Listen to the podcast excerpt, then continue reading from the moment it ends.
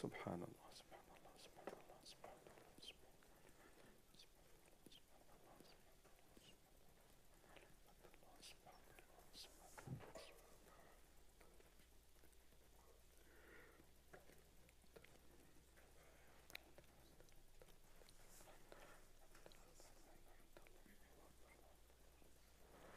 الله أكبر الله أكبر الله أكبر الله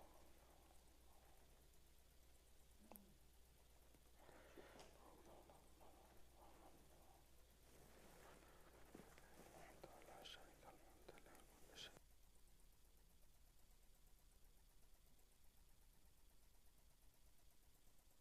بسم الله الرحمن الرحيم. آه، بداية اليوم في ختمة قرآن إن شاء الله. فندعو الجميع للمشاركة.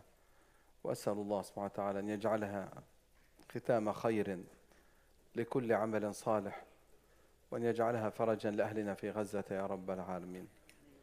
وأن يجعل لنا ولأهل الأرض فرجا ومخرجا يا رب العالمين. نعزي أخانا آه، الشيخ علي أبو غزالة. شيخ علي. عظم الله أجركم في وفاة والديكم. أسأل الله أن يرحم الشيخ حازم أبو غزالة وأن يسكنه فسيح جناته وأن يجعله في مستقر رحمته. اللهم اغفر له وارحمه وعافه واعف عنه وتجاوز عن سيئاته. اللهم أكرم نزله ووسع مدخله وجاف الأرض عن جنبيه. اللهم إن كان محسنا فزد في إحسانه وإن كان مسيئا فتجاوز عن سيئاته. اللهم اغسله بالماء والثلج والبرد ونقه من الخطايا والذنوب والآثام كما ينقى الثوب الأبيض من الدنس. اللهم اجعل مأواه الجنة. اللهم اجعل مأواه الجنة. اللهم اجعل مأواه الجنة. اللهم ارزق أهله وزوجته وأولاده الصبر والسلوان والإيمان يا رب العالمين. اللهم بارك له في عمله وبارك له في علمه وبارك له في دعوته وبارك له في تلاميذه يا رب العالمين. اللهم صل وسلم وبارك. على سيدنا محمد وعلى آله وأصحابه أجمعين. شيخ علي نسأل الله أن يرحمه وأن يكرمه.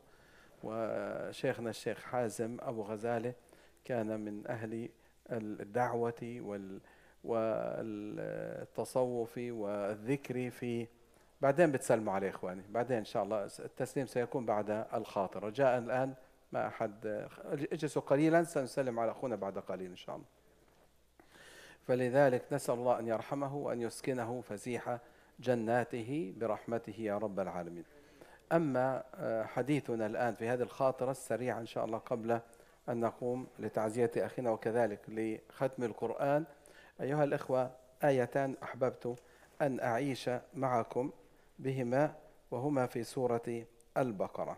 آيتان عظيمتان فيهما دروس وعبر وقد أشرت إليهما في صلاة في خطبة الجمعة وأشرت إليهما في في بعض الخواطر والبارحة. لكن لأننا نريد أن نقرأ القرآن قراءة مرتبطة بمقاصد القرآن وبمعاني القرآن وبدلالات القرآن وبدروس وعبر القرآن الكريم. ماذا لماذا يريد الله عز وجل من هذه الآية؟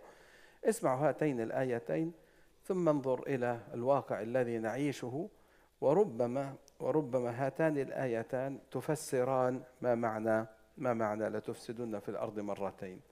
فالله عز وجل يقول وإذ أخذنا ميثاقكم وذكر هذا في أكثر من مرة في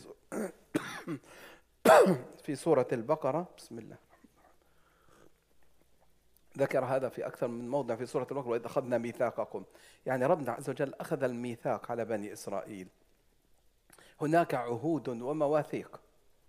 أخذها الله عز وجل على بني إسرائيل وسطرها في الكتاب الذي أنزل إليهم وذكرهم به في القرآن الكريم. وإذ أي اذكروا إذ اذكروا وهي رسالة عالمية. ما هي هذه الرسالة؟ وإذا أخذنا ميثاقكم الميثاق العقد الموثق. وإذا أخذنا ميثاقكم ورفعنا فوقكم الطور عفوا وإذا أخذنا ميثاقكم لا تسفكون دماءكم. ولا ولا تخرجون أنفسكم من دياركم ثم أقررتم وأنتم تشهدون. الآن وإذا أخذنا ميثاقكم لا تسفكون دماءكم. قلنا أول شيء هنا لا يعني هنا الانتحار. ليس. لماذا؟ لأنه هذا مثل هذا مثل قول الله عز وجل مخاطبا المؤمنين. يا أيها الذين آمنوا لا تأكلوا أموالكم بينكم بالباطل أه؟ إلا أن تكون عن تجارة عن تراض منكم ولا تقتلوا أنفسكم. وشو معنى لا تقتلوا أنفسكم؟ أي لا يقتل بعضكم بعضا.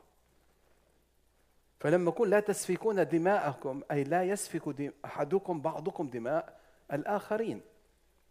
لأنه كما قلنا من أجل ذلك كتبنا على بني إسرائيل أنه من قتل نفسا أي نفس إنسانية بغير نفس أو فساد في الأرض فكأنما قتل الناس جميعا. طب لماذا ربنا بذكرهم لا تسفكون دماءهم؟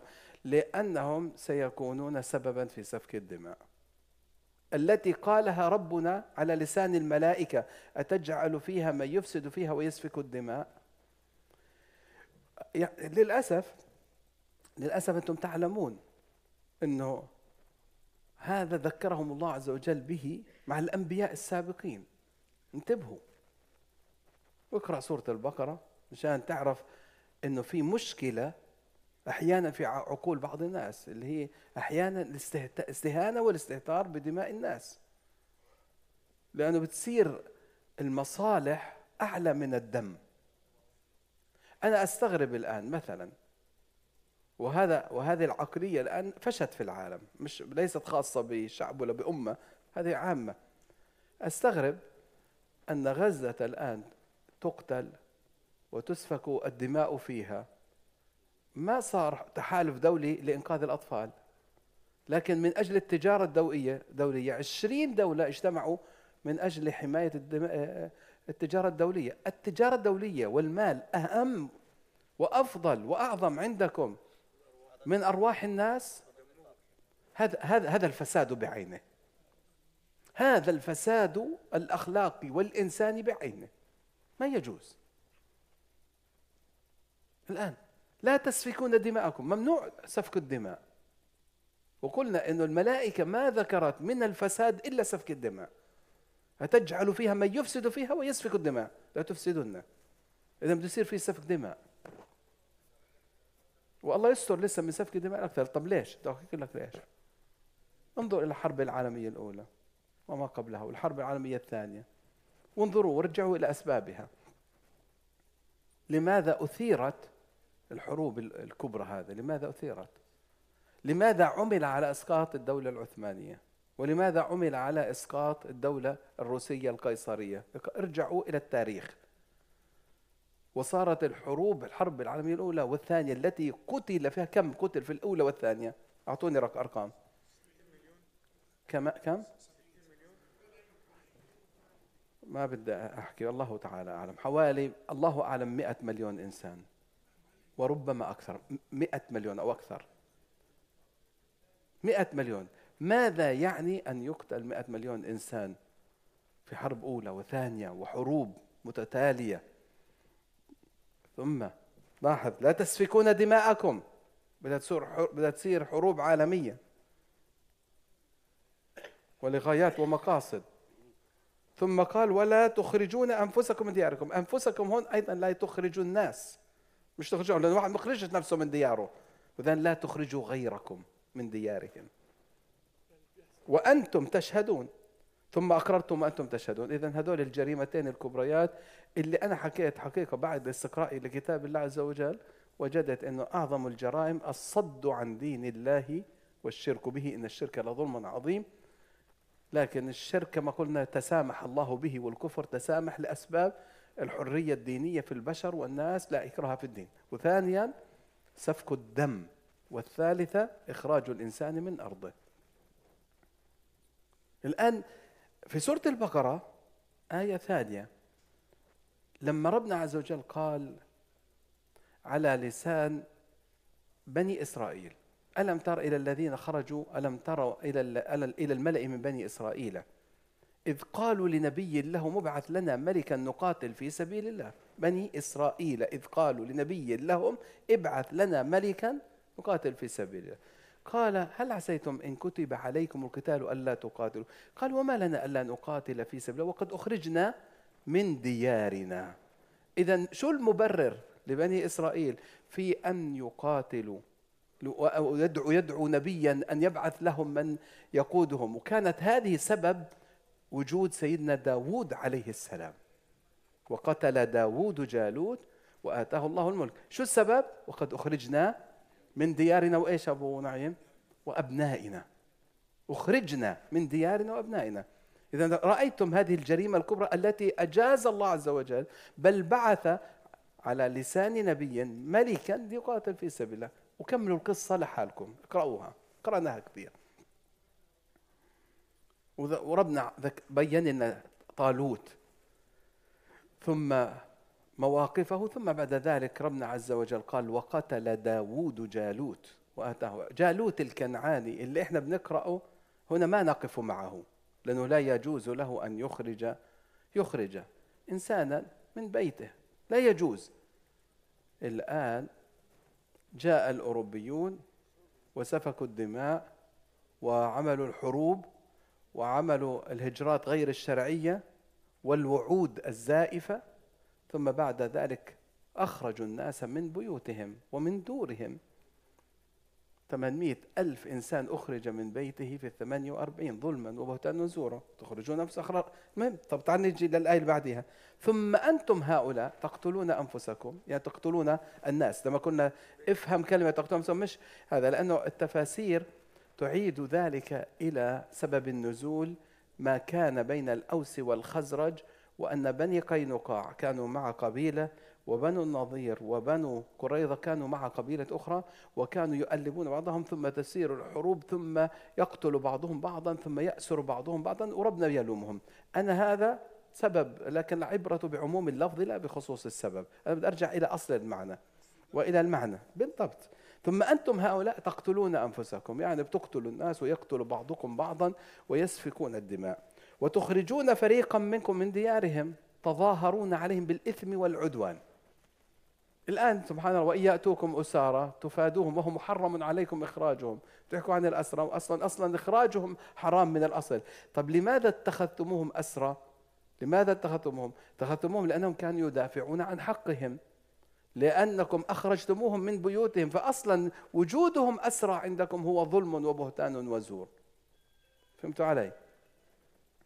ثم قال طبعا هذا الربط ما بين الأحداث وبين سورة البقرة وبين هذا هذا يعني لازم هكذا نفهم القرآن. ما رأيته حقيقة أحد يفسر هذول الآيات بما بما يربطه بالواقع وهذا والله أعلم الله أعلم هذا ما أؤمن به. ثم قال وإن يأتوكم أسارى تفادوهم. وهو محرم عليكم إخراجهم. أصلا فديتهم أصلا حرام لأنه بتأخذوا الأموال من وراهم مع أنكم أنتم أصلا أخرجتموهم سبب في إخراجهم من أرضهم. ثم قال أفتؤمنون ببعض الكتاب وتكفرون ببعض أعجبتني آه، دكتورة آه، يهودية تقول تقول في محاضرة لها قالت إن ال ال اليهود الحاسدين الأرثوذكس لا يؤمنون بالصهيونية ولا يؤمنون بدولة إسرائيل لا يؤمنون. مثل اللي بتشوفون بمظاهراتنا حركة ناطور كارتا وغيرها وبالمناسبة هؤلاء على عددهم بالملايين كثار. والسامرة في في نابلس لا يؤمنون بها مع أن السامرة من أصول اليهود وهم فلسطينيون يهود يعيشون في نابلس. وفي آه، حولون في آه، جنب يافا. وهؤلاء كانوا موجودين قبل ال 48 وكانوا مع الفلسطينيين. هذا هؤلاء آه، وأنا التقيت بالحاخام وايز وايز حاخام وايز كثيرا وجاءني زارنا على المسجد كثير. وهم متشجعون جدا إلى مناهضة الصهيونية وعدم الموافقة على الاحتلال وإخراج. بتقول أنا سألت واحدا من الحاخامات الكبار من هؤلاء لماذا أنتم ضد الصهيونية؟ ليش؟ قال لها لأن هذا ضد تعاليم اليهودية. ضد تعاليم اليهودية. قال لها إحنا من الوصايا العشر لا تسرق وقد سرقوا أرض فلسطين ولا تقتل وقد قتلوا أطفال ونساء فلسطين. إذا ربنا أخذ الميثاق عليهم. لا تقتل لا تسرق. تذكروا رجل مستوطن في القدس. شو اسمه؟ هسه بدكم تحكوا لي شو اسمه؟ يعقوب. يعقوب مستوطن كان سرق بيت في شيخ جراح جنب دار الكرد أو هو أو حتى بيت كرد. وسكن في نفس البيت. سكن. يا يعقوب ليش أنت سارق بيتنا قال لها إذا ما سرقتهاش أنا سيسرقها غيري. إذا ما سرقتها في واحد ثاني سيسرقها. أنا أحسن لك أنا أنا إنسان محترم وجيد هي أنا جار منيح خلوه أنا خليني سراك منيح. أنا أولى. وهكذا سرقة البيوت. أنا جدي من يازور. وذهبت مع والدي في السبعينات لزيارة يازور. ورأيت بيتي بيت جدي الذي يسكنه عائلة يهودية من المغرب. شكرا للمغرب. ولم يسمحوا لنا حتى يسمحوا لنا. كانت عمتي معنا وعمتي في لها فيديو موجود على اليوتيوب بجوز بعضكم شافه كانت في تلك الزيارة وهي بتتحدث عن رؤية بيتها. عمتي طبعا كانت لما هاجرت كانت كبيرة شوية كانت أكبر إخوانها. ولما أخذت شيئا من من البرتقال من هناك وتبكي وأخذتهم لست لستي رحمة الله عليهم جميعا. يعني الآن تيجي على باب دارك ولا تستطيع أن تدخله وتقعد هناك والجميع يبكي. والدي لما خرج كان عمره 12 سنة.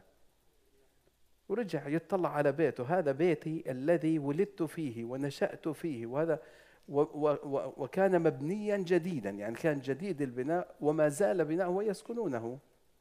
نفسه ما غيروهوش خلوه سكنوا في نفس البيت. هذا هذا مش مش مخالف لميثاق الله. هذا غالب الآن بأي صفة وبأي صيغة أنتم تقولون إنه هذه أرضنا وهذه كذا وإلى آخره. بأي حق أرضكم؟ بأي حق أرضكم؟ أصلا أصلا. الفكرة فكرة إقامة الدولة هذا كانت بالبداية مش في فلسطين. كان مهم نريد تجمعا يجمع اليهود ليحميهم من ال من ال من ال الظلم الأوروبي. لأنه كانوا ظالمين والأوروبيين عنصريين. في في عنصرية كانت فظلموا اليهود في أوروبا. ووجد اليهود مأوى عند العرب راحوا تركيا فحموهم وراحوا المغرب حموهم وراحوا على فلسطين. كان أي واحد يأتي يحمى لا يظلم لأنه لا يجوز ظلم الناس لأنه هذا أخوك في الإنسانية. معززين في سوريا لحد في سوريا وفي مصر إنسان أخوك هذا. هذا مسلم يهودي مسيحي أي واحد مظلوم والله يجب علينا إيش؟ حمايته. لا يجوز ظلمه. ولا يجوز تركه. المهم فأجوا اقرأوا. بحث حتى عن منطقة في سيبيريا أوغندا الأرجنتين وغيرها وغيرها. وصار في مؤتمر آه، ثاني أو ثالث للصهيونية بعد بال اللي هو بال 1897 صار لما خاصة 2000 سنة 2000 تقريبا واحد كان في مؤتمر واجتمع كل كبار الحاخامات والمسؤولين الصهيونية والآخر وقال لهم هيرزل إنه أنا يعني لم تصلح يعني مش ملاقي أي مكان. فثاروا على بعضهم البعض واقتتلوا واختلفوا اختلافا شديدا. ما هدأهم إلا لما يعني ما وحدهم إلا قال من نقيمها في فلسطين. عند ذلك طبعا بعد هيرزل لأن هيرزل آه، آه، مات سنة 2000 1904 آه، فيما أعتقد. ثم بعد ذلك جاء بعده مين؟ حخام وايز وايزمان. ثم بعد ذلك بدأوا بالهجرة اللا شرعية إلى فلسطين وبدأوا وبدأوا. وها نحن اليوم بعد مئة سنة ما تقولش 75 مش من سنة 1948 وإنما من سنة 2000 بدأت الهجرة غير المشروعة وسرقة الأراضي سلب الأراضي وشوي شوي وبالمناسبة لا لا لما بيقولوا باعوا الأرض وكذا لم أهل فلسطين لم يبيعوا أرضهم ولم يبيعوا. هناك قبائل أو عائلات آه، لبنانية مسيحية كانت تسكن في آه، شمال فلسطين وهؤلاء سافروا إلى أوروبا. هؤلاء هم الذين هؤلاء الذين باعوا وكانت وكان بيعهم غير مشروع لأنه كان مخالف لقوانين الدولة وكان مخالف للناس وإلى آخره. فهو عبارة عن قضية سلب وسرقة مش مش عبارة عن بيع وشراء صحيح لأنه ما كان ما كان بطريقة مشروعة ولا بطريقة صحيحة. على كل حال نحن اليوم أمام آيتين من من كتاب الله عز وجل لكن ربنا عز وجل يقول فما جزاء من يفعل ذلك منكم إلا خزي في الحياة الدنيا. إذا سيكون نتيجة سفك الدماء وإخراج الناس من بيوتهم هو الخزي والحسرة والندامة ولا يمكن أن ينجح أن ينجح من يظلم أو يسفك الدماء أو يفسد. اللهم لا حول ولا قوة إلا بالله. اللهم صل على رسول الله وعلى آله وأصحابه أجمعين. وجزاكم الله خير. والسلام عليكم ورحمة الله وبركاته. عظم الله أجركم أخي علي.